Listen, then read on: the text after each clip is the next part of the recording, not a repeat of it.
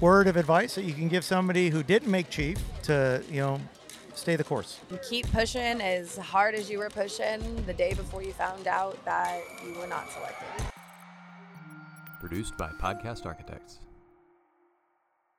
You're listening to the Lead On podcast, where we discuss experiences in the armed forces while exploring lessons from military leaders. David Dearie here with Lead On Lessons from Military Leaders, the podcast from the Enlisted Leadership Foundation. We're out here at Chief Petty Officer Pride Day, one of the big events that we put on every year. And as I was walking around, I ran into Chief Select, Katie Killip. Did I say that right? Yes. Okay. I'm sorry. So, uh, Katie, good to see you. So, Katie's a graduate of a foundry class. yes. She's now wearing a yellow shirt. What does that mean, Katie? Means I am a chief select. Okay. So, uh, which uh, which foundry class did you come through? Um, I went to or went through Foundry 18. Oh gosh. Victor? Yes. 18B. vir- I so one of our virtual classes. Yes. And what do you think of that experience? I thought it was incredible, and I I know it's not um, you know Navy prescribed, Mm-hmm. uh, but I think that that for me was one of the best leadership courses I've ever been to. Um, only because there was so much insight from people that are leaders, not necessarily military. So there was multiple different perspectives on things. Mm-hmm. Sure. Um, and it was also like the first real like deep connection as far as like networking right with peers Yeah. um, on a different level which i think also kind of helped me prepare for a season having Okay. to network and things like that so So, and, and you know, we do this virtual now. So, so you didn't find in a virtual setting that you were that you, you, you were able to connect and build relationships. absolutely Okay. Um, any other services in your class? I don't remember if there's Air Force or Marine. we did we had i believe two marine Okay. I'm um, not sure about the air force Okay. um, and a lot of corpsmen A lot of cor- yeah, Corpsman's pretty heavy in a lot of our program, but it is the biggest rate in the Navy. It so, is, yeah. is your rate? Uh, so i am an ma master at arms Master at Arms, and, and you're a military spouse. i am yes And your your spouse, what's what's your spouse do?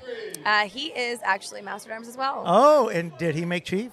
unfortunately No. So, but you know, not it's only twenty percent, a little less twenty percent ever make chief. And uh, how many years have you served?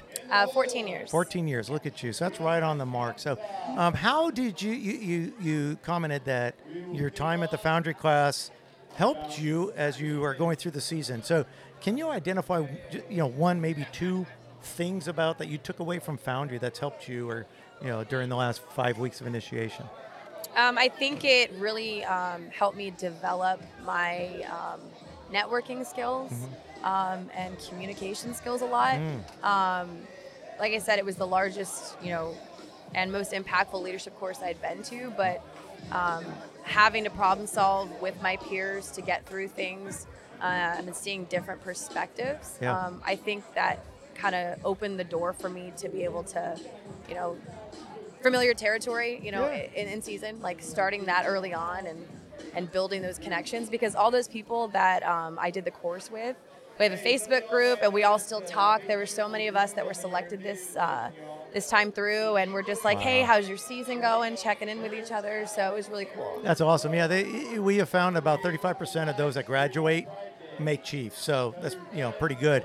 Um, so CPO Pride Day, all right. So you know during the season we talk about the CPO fraternity or sorority, the power of the mess, and now you see it. So what's it? You know in the, the, the few hours that you've been here, what's your takeaway from this Pride Day event?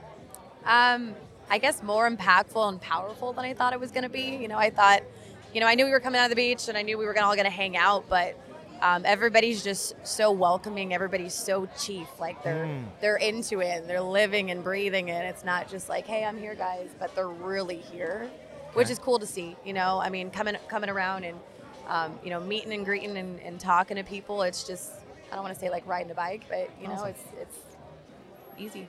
That's fantastic. So, um, word of advice that you can give somebody who didn't make chief to you know stay the course. um, keep pushing as hard as you were pushing the day before you found out that you were not selected. Good deal. Yeah, keep going. Well, listen, enjoy the last week. You Thank only you. do this once, okay? So make the most of it.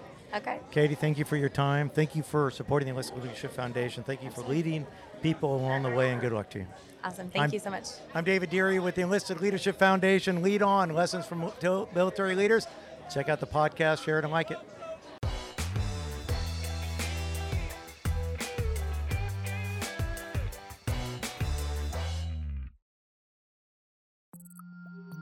Produced by Podcast Architects.